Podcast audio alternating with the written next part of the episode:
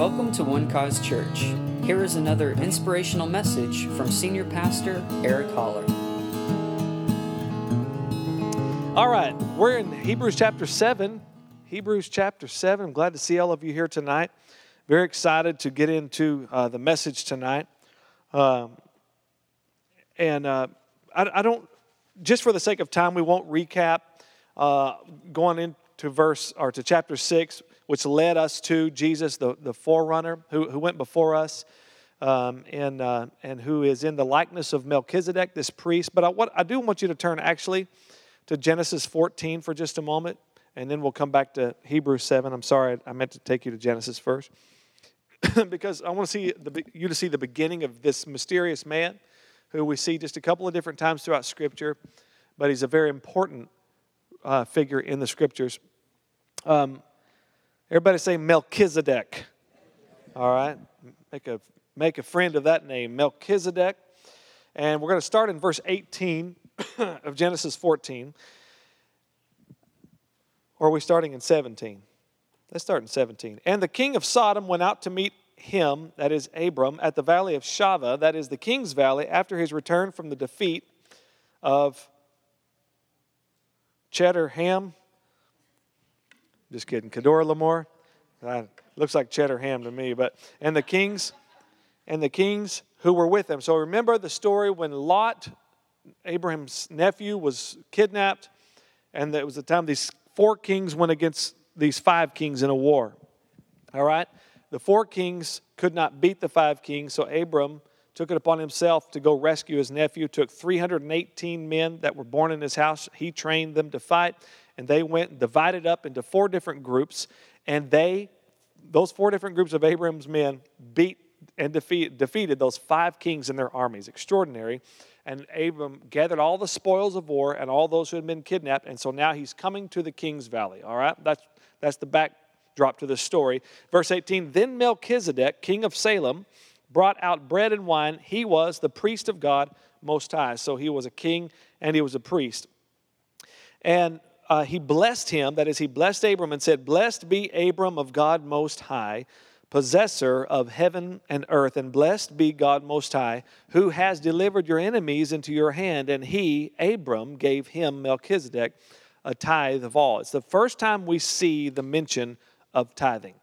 And it comes, it happens when a man has a blessing pronounced over him, and it is his response to the blessing.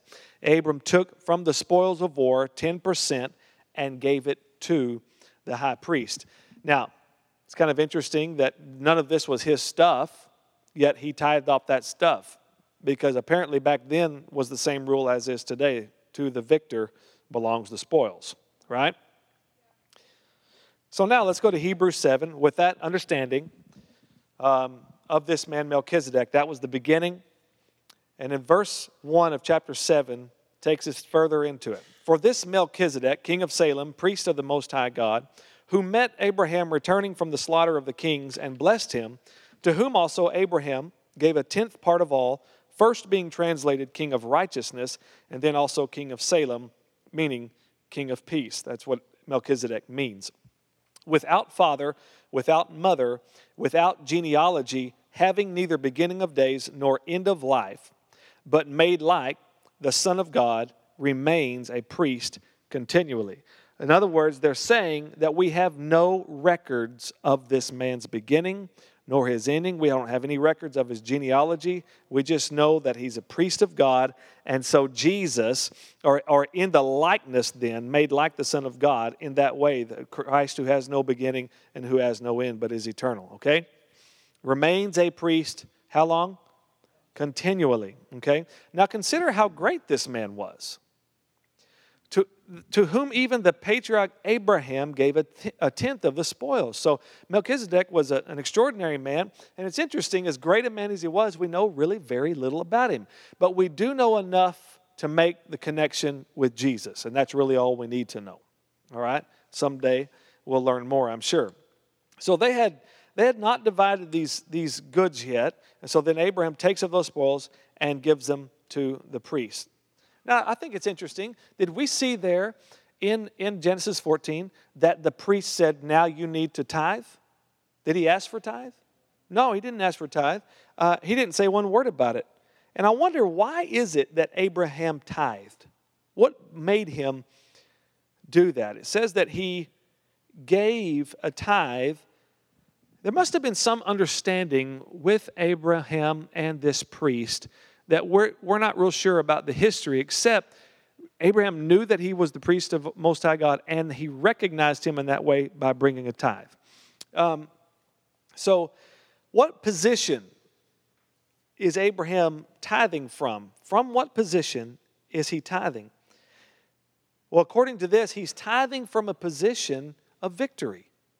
He's just won a big battle, right? He's got all these spoils of war and he's got the blessing pronounced over him. He's tithing from, from a position of having received and having been blessed. So, this is the way tithing was for hundreds of years. Um, through Abraham and through Isaac and even Jacob, they all tithed to God in this way. If you remembered um, Genesis chapter 28, when Abraham, I mean, when Jacob dreamed the dream, remember we talked about that in our Heart for His House series? When he dreamed the dream and saw the ladder and the angels ascending and descending upon the great ladder and then the lord stood himself stood above it and began to pronounce what he had pronounced over abraham his grandfather and also over isaac in your seed all the nations will be blessed. I will bless you. I will multiply you exceedingly. And then, uh, and then jacob woke from his sleep and said surely the lord was in this place and i didn't know it.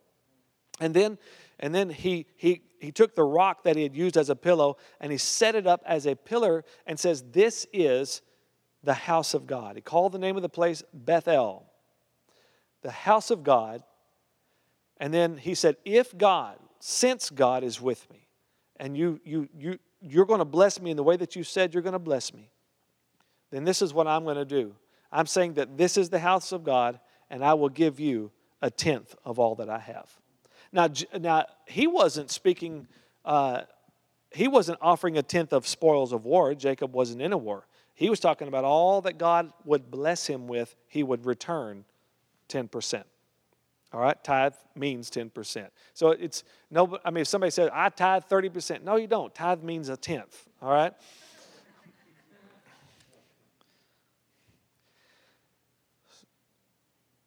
And so this, this is the way they tithe, like I said, for hundreds of years. Abraham, Isaac, and Jacob, all t- and I love this that they did this it was in their own heart to do. It wasn't something God was commanding from them.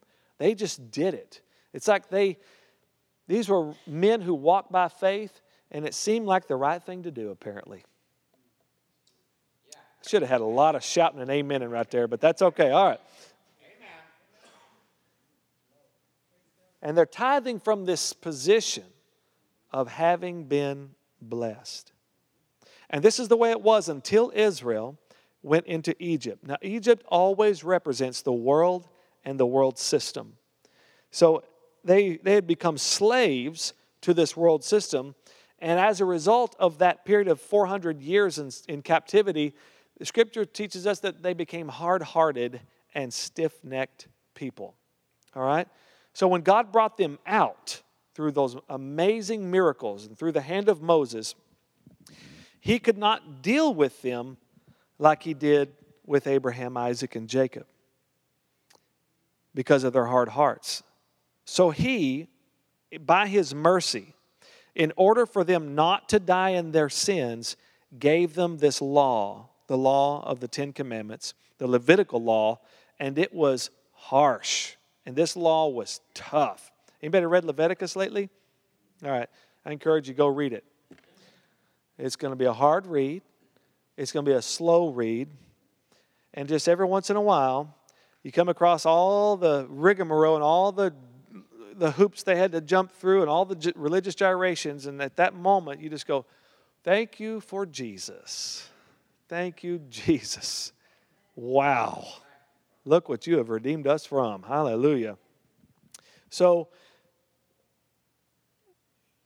in other words, when that law came, then you were blessed if you kept that law, and you were cursed if you didn't. And to make matters worse, God said, No man will be able to keep the law. That's not very good news. The law was given, listen, the law was given because the people had changed, not because God had changed. Okay?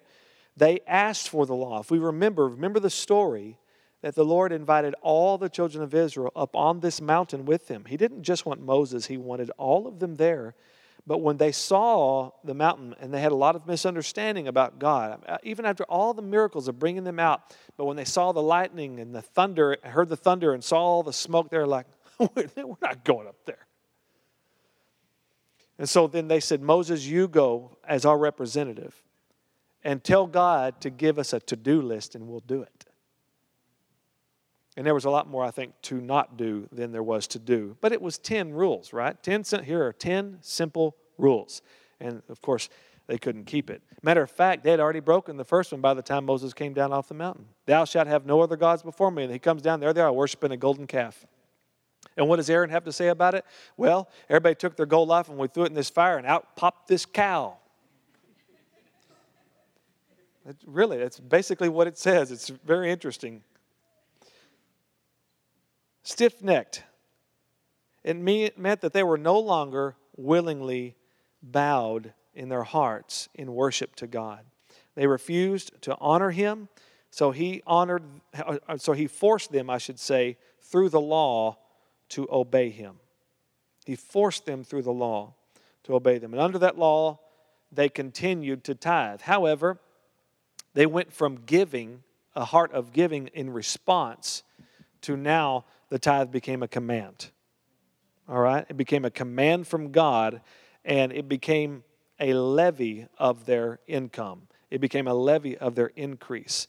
Their, their, their wages, now you, you would see them as being garnished. It became kind of like the IRS, all right? Uh, which that's never any fun. Anybody like paying the IRS? Anybody here? Okay, I'm good. I'm in the right church. Uh, it, so it became a debt then that they paid, uh, and it was like it was like God started charging men to live on earth. But here's the thing I want to see more and more. And I, and I know you guys understand this because we talk about these things, and I've taught you on this a lot.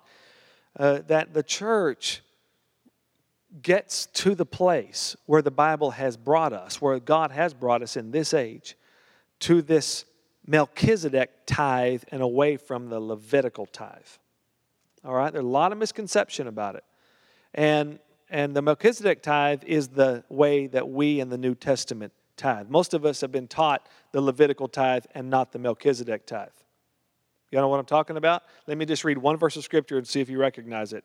Bring all the tithes into the storehouse, that there may be food in my house, and try me now in this, says the Lord of hosts, if I will not open for you the windows of heaven and pour out for you such a blessing, there will not be room enough to receive it. I do like that verse of scripture. I've used that verse of scripture a lot. I'm not saying there's anything wrong with that, but you know, I've quoted that verse many times. Uh, but I want to, but I, I want to show you the problem. And you know, it's okay to go back and to read the Old Testament, but you always have to read the Old Testament in light of our New Testament reality. All right, otherwise you'll get screwed up. All right, so you always have to read it in that way. You always read it through who you are now in Christ. Everything changed when Jesus came. You have to look at everything through that finished work of Jesus. You got that? Okay, Jesus made all the difference. At the cross, that law ended. The scripture says he took it out of the way. According to the, the book of Colossians, it says that he took it out of the way. The handwriting of requirements that was against us, that was contrary to, to us, he has taken it out of the way, nailing it to his cross. All right? So it's done away with.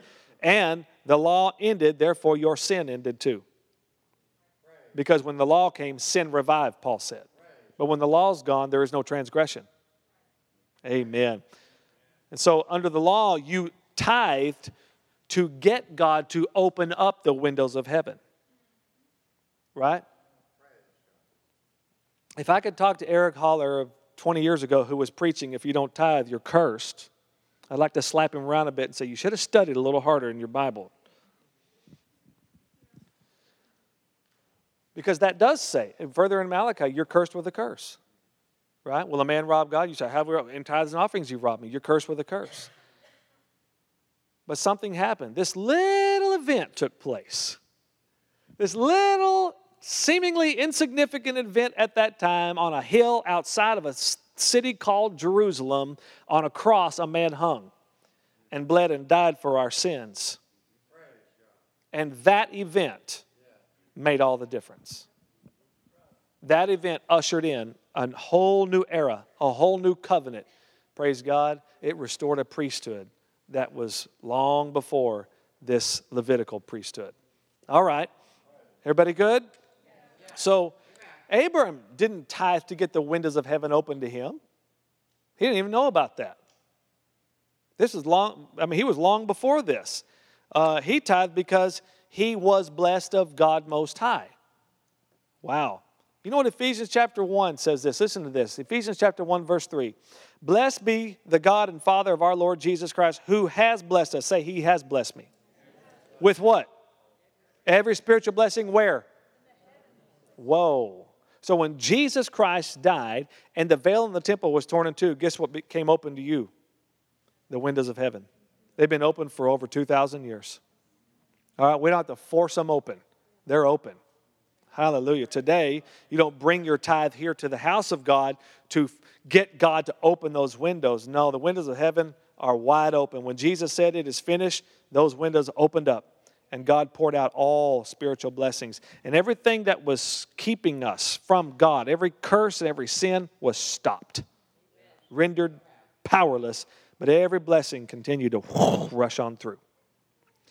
And indeed, let's, let's look at verse 5. Somebody shout, Hallelujah! Verse 5 And indeed, those who are the sons of Levi who receive the priesthood have a commandment to receive tithes from the people according to the law. That is, from their brethren, though they have come from the loins of Abraham. If you are taking notes tonight, I want you to write down this Greek word. Uh, I'm not going to pronounce it, I'm just going to spell it. I think I'm safer at spelling it. A P O D E K A T O O. Anybody want to take a shot at it? A P O D E K A T O O.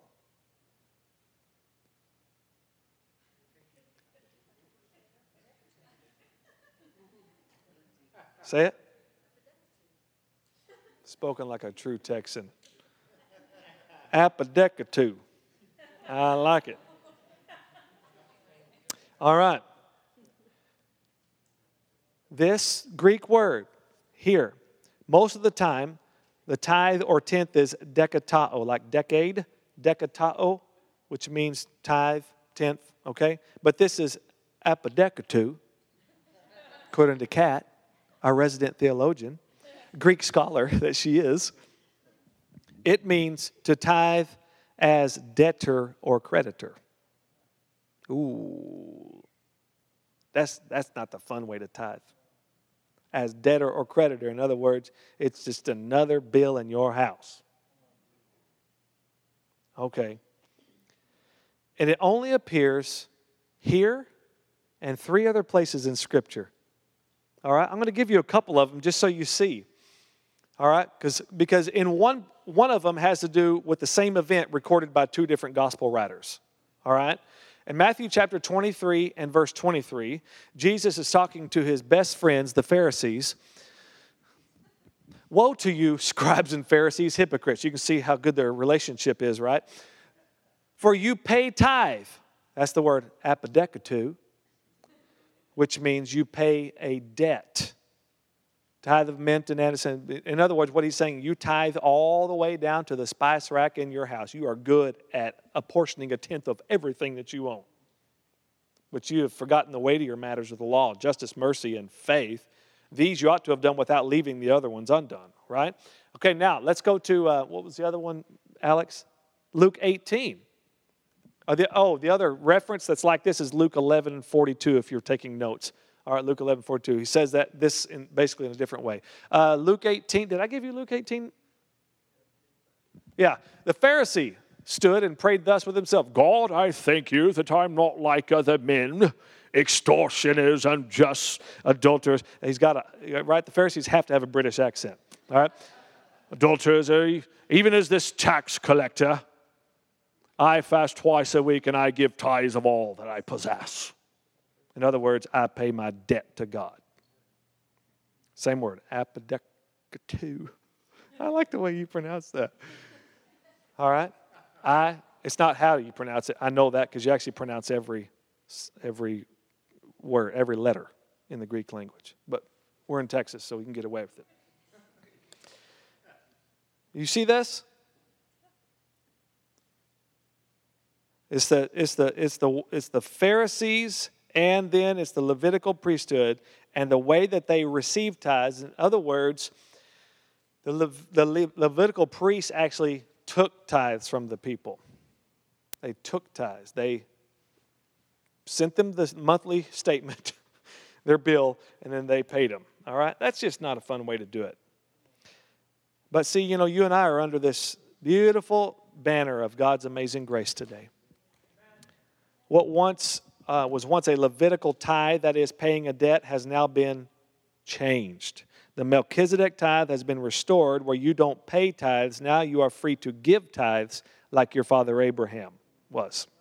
Amen. Let's look at verse 6. We're going to keep looking at this.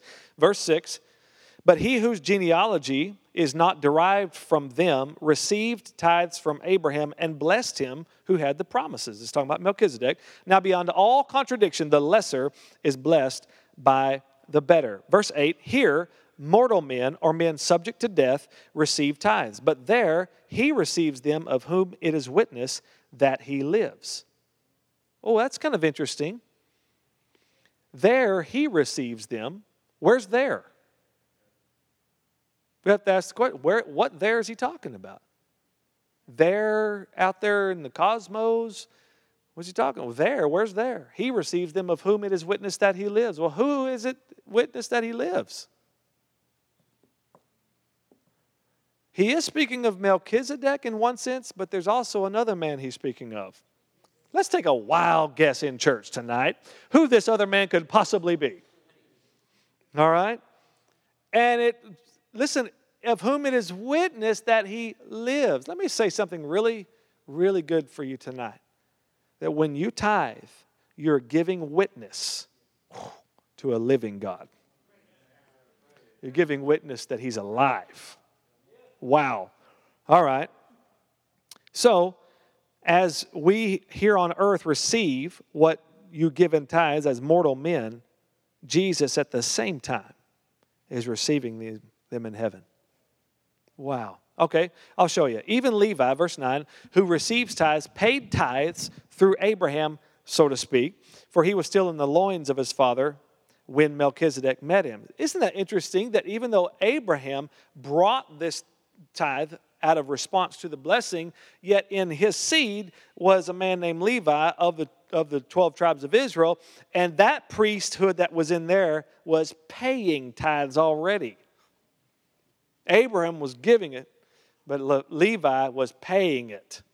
It already started, it was already in the workings. Wow. Okay, therefore, uh, verse 11 7 Eleven. Therefore, if perfection, you know, 7 Eleven was, was uh, started in Texas? Sure enough, started as an ice house. The ice house and their hours, the ice house hours used to be uh, until 7 o'clock. They used to be 11 to 7. But they changed theirs from 7 to 11 uh, to do business at later hours. And then eventually it became 7 Eleven. And uh, now there's stores all over the place. You're welcome. All right. Therefore, if perfection were through the Levitical priesthood, for under it, the pe- I haven't seen too many Texans running those 7 Elevens, though.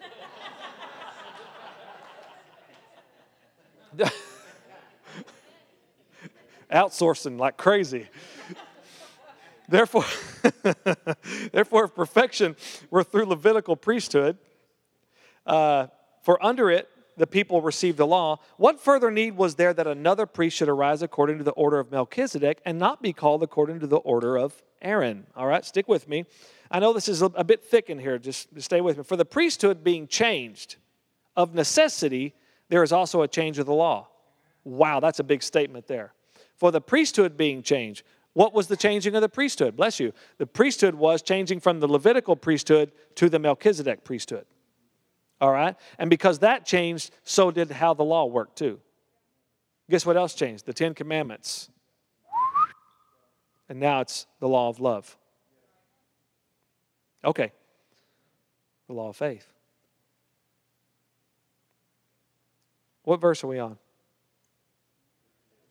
Oh, for he of whom these things are spoken belongs to another tribe, which no man has officiated at the altar. For it is evident that our Lord arose from Judah, of which tribe Moses spoke nothing concerning priesthood. All right, there was only one out of all the 12 tribes of Israel, only one was the, the uh, priesthood. All right, and that was the Levitical priesthood. No other tribes decided to go into full time ministry. It just didn't work like that. There was only one. That was the priesthood. And so Moses didn't say anything, never even talked about a priesthood coming out of Judah, right? Because it wasn't for him to see that. He was here to administer the law. So, Jesus came out of Judah, and it is yet far more evident in the likeness of Melchizedek, there arises another priest. All right, this is becoming clear. Who has come not according to the law of a fleshly commandment but according to the power of an endless life. The power of an endless life, a life that has no beginning and a life that has no end, a life that has always been. As I told you before in the book of Isaiah, when it talks about this coming one, a child that would be born, hallelujah, unto us a son is given, and the government will be upon his shoulders, and the name shall be called Wonderful, Counselor, Mighty God, Everlasting Father. Jesus is called the Everlasting Father. Now we know he's the Son, but as far as eternity goes, he's the Everlasting Father. The word Everlasting Father means the originator of eternity the power of an endless life, not according to the law of a fleshly commandment, that is, one that is subject to death. For he testifies, You are a priest forever according to the order of Melchizedek. So that priesthood that we saw, just that brief little glance in Genesis chapter 14, has come back to fruition through the man Jesus Christ, who's according to that priesthood. All right? So that priesthood that was in the middle of the Levites, where the people were levied their tithe and where they had to keep the law and they administered the sacrifices to keep the people alive, that has now been done away with. And there's been full restoration to the Melchizedek priesthood. You see that?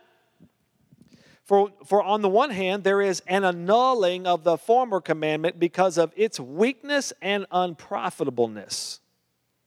For the law made nothing perfect. On the other hand, there is the bringing in of a better hope through which we draw near to God. What is that better hope? That's the man Christ Jesus. All right? Better hope. And inasmuch as he was not made a priest without an oath, for they have become priests without an oath. Who's they? It's talking about the Levitical priests. And listen to this. They were priests without an oath. This is important for us to look at this. They have become priests without an oath, but he with an oath by him who said to him. All right, this is God speaking to Jesus. And we find this verse of scripture, actually, he's quoting Psalm chapter 110, verse 4. Is it Psalm 110, verse 4? It is Psalm 110, one of those verses. And it says, The Lord has sworn and will not relent. You know what the word relent means? In some versions, it says repent. He will not change his mind. He will not change his mind. He has sworn, therefore, he will not change his mind. See, if God swears it, it's never changing.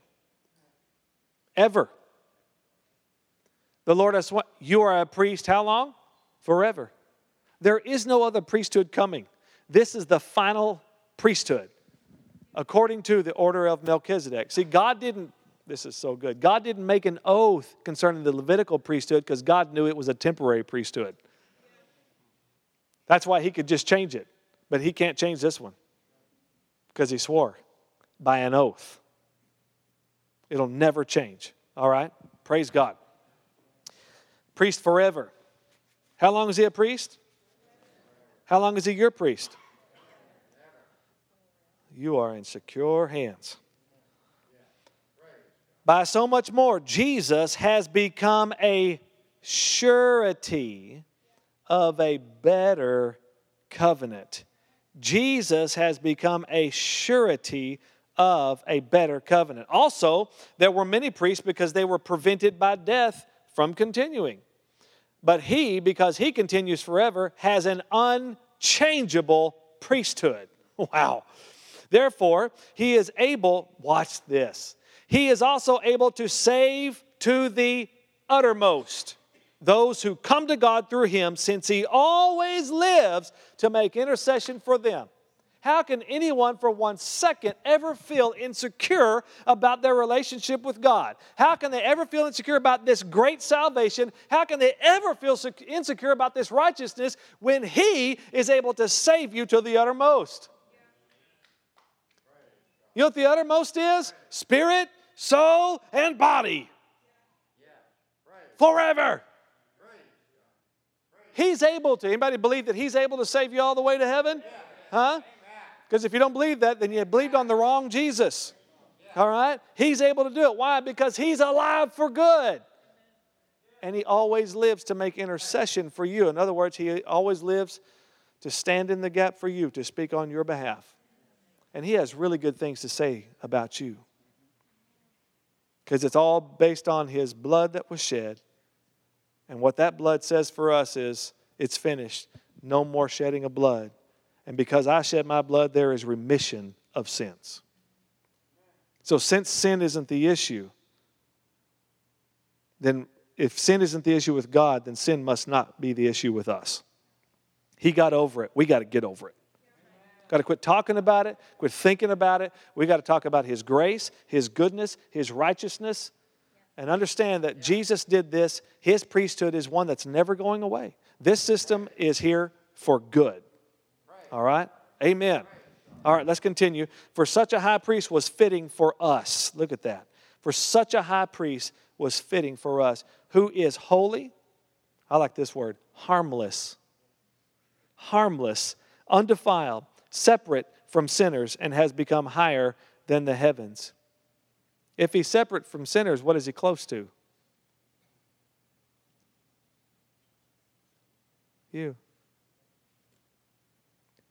who does not need daily, as those high priests, to offer up sacrifices, first for his own sins and then for the people's. For this he did once for all when he offered himself.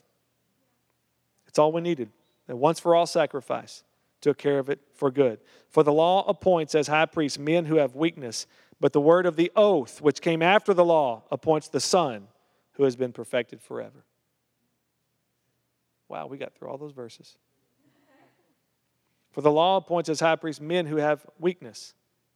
In other words, the high priest, not only when he brought that blood offering once a year of, of the, the bulls and goats, and he took it into the holiest place and he poured it over the mercy seat, it wasn't just for the sins of the people. The scripture says it was for own, his own sins as well. But Jesus, who came sinless, with the nature of his Father, came without the nature of sin. Hallelujah. But in the likeness of sinful flesh, did away with sin, offered up his body as the once for all sacrifice. Amen. So since you've been, and it says that he, he's perfected forever, therefore you're perfected forever. All right, we'll see that later on in, in, Hebrews 10. He has perfected forever those who are being sanctified. Isn't it interesting that while you're in process, you're perfect? Hard to wrap our minds around that sometimes. I'm perfect, but I'm still in process. Yeah, I'm perfect. Now I'm just walking it out. Now I'm just walking it out. You have to understand that the essence of who you are is perfect. The spirit man is perfect. You're just like Jesus. There is no distinction between you and him. He who is joined to the Lord is one spirit with God. One spirit. You can't separate the two. And if Jesus is a son, then you are a son. Can I remind you of that tonight? Since he's a son, you're a son because he said this grain of wheat is going to fall into the ground. And when this grain of wheat dies, it will produce much grain. God made a rule in the very beginning the seed produces after its kind. God sowed a seed called a son, therefore, he had to reap many sons. All right? He's not the only begotten Son of God anymore. That was a time. There was a time that was true. But now he says he's the firstborn of many among many brethren. Come on, turn to somebody and tell him, you're just like Jesus. All right? turn back to him and say, Now act like it. All right? Now act like it. Act like you got to believe it first. Huh? You're just like Jesus. Now act like it. All right? Because in the spirit, it's true. That's how wonderful this salvation is. We're not sinners saved by grace. No, we're better than that. We're saved by grace. Hallelujah. We were sinners, but now we're saved by grace. Hallelujah. He didn't just come over and put, a, put new paint on me, clean me up on the outside. No, He made us born all over again, a whole new creation in Christ Jesus. Sin is not the issue anymore. Hallelujah. I'm the righteousness of God in Christ, not by anything I did, not by anything you did, not by the works of the law, not because we went to church four weeks in a row. But because his own by his own mercy he saved us. For by grace you are saved through faith, and that not of yourselves. It is the gift of God, not of works, lest anyone should say, I did this. Right? Not of works, lest anyone should boast. Praise God. Hallelujah. Why don't we stand for a moment? Let's just lift our hands to heaven. Let's just worship our high priest right now, the one who is standing, who is uh, seated next to our, our the Heavenly Father and who is standing in the gap for you tonight, interceding for you. Did you need something? Yeah, why not? Sure. He's praying for you right now. His blood speaks better things than that of Abel, the scripture says. In other words, his blood speaks on your behalf. Abel's blood could only speak on his behalf. Abel's blood could only speak on his behalf, and that was that there was injustice, right? His innocent blood had to be avenged, but Jesus' blood speaks on your behalf tonight. Hallelujah. He's interceding for you. Amen. He's seated on that mercy seat so that we can always come boldly. We have a high priest who can sympathize with our weakness, who is in all points tempted like as we are, yet without sin. Let us therefore come boldly before the throne of grace that we may obtain mercy and find grace to help in time of need. Right now, Right now, in your time of need, there's grace. Right now, there's mercy for you. Hallelujah. Just receive that tonight. Thank you, Lord.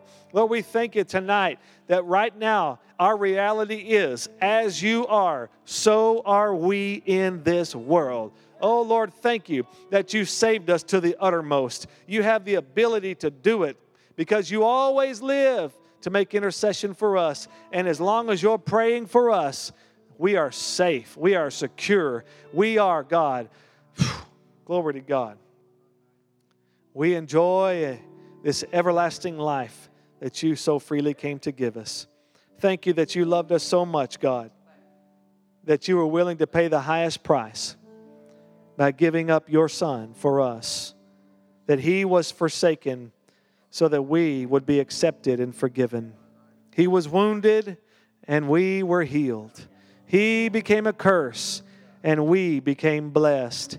He became sin and we became righteousness. He became a uh, he became poor and we became rich and he became the son of man so that we could become sons of God. We thank you for this exchange life, God. Hallelujah. What an exchange it was. Lord, I don't know why you did it, but we certainly got the better end of all that deal and we thank you for that tonight. Hallelujah.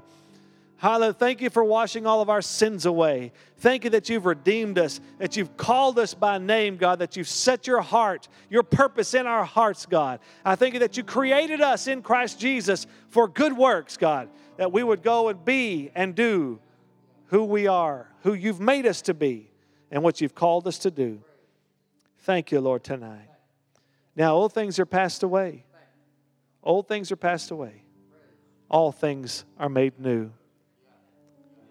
Old things are gone. Old things. Yeah, but Pastor Eric, I'm a Christian, and and but but I, and I, I still I still messed up. Hey, listen, you got to remember you're continually continually in the inner man, being renewed day by day. Old things are gone. New things. Focus on the new, not on the old. Focus on your righteousness, not on sin. Focus on how holy He's made you, not how profane you are. Hallelujah. Amen. Thank you, Lord. Bless you, Lord. Thank you, Lord. Yeah, you're free tonight. You're free tonight. Amen. None of us, none of us should ever come to church and leave in the same condition that we came. God has, God has designed this gathering. He's designed this time to come and be changed, to come and hear His word and be moved and changed. Hallelujah. So, Lord, we thank you that tonight our lives just improved. Tonight, things got better for us. Now, you might be going back into a situation that hasn't changed. Let me help you tonight. You might be going back into a situation that hasn't changed yet, but don't let that stop you from understanding that you changed. All right? You changed tonight. And your situation is temporary. Your trouble is temporary.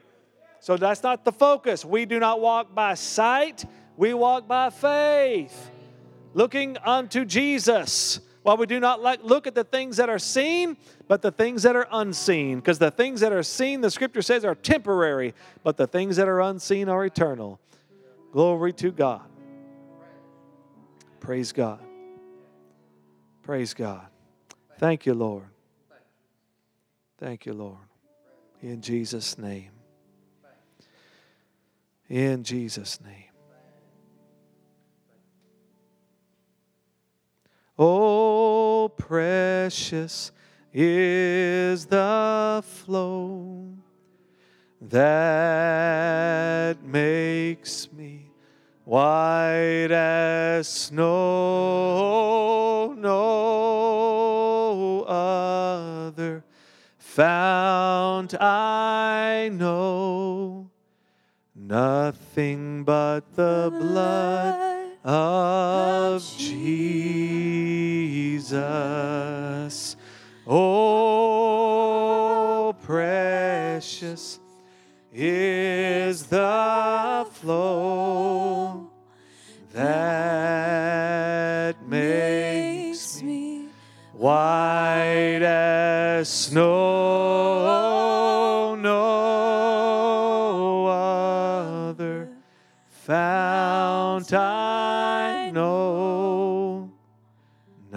Nothing but the blood of Jesus. Nothing, nothing but the blood of Jesus. Oh, nothing, nothing, nothing but the blood of Jesus. Hallelujah. Now, Lord, I thank you that you bless your people as they go from here tonight. Thank you, Lord, that you've made them the head and not the tail, above and not beneath, first, not last, victors, no longer victims. Lord, we thank you that they're blessed in the city, blessed in the field, blessed everywhere they go, and everything their hand touches prospers, God. I thank you that tonight they will both lie down in peace and sleep. For you alone, O Lord, make them dwell in safety. I declare over these families, all of their children shall be taught of the Lord, and great shall be their peace.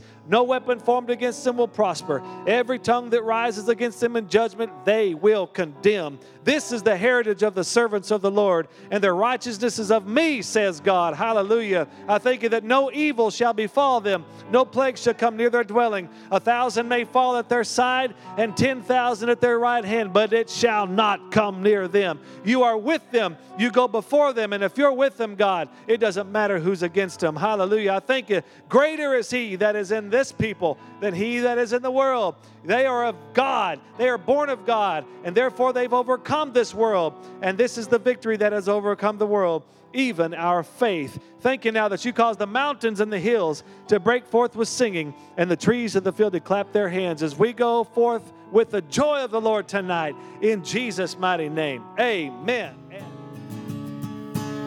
Thank you for listening, and we hope you enjoyed the message. For more information about One Cause Church, please visit us online at onecausechurch.com.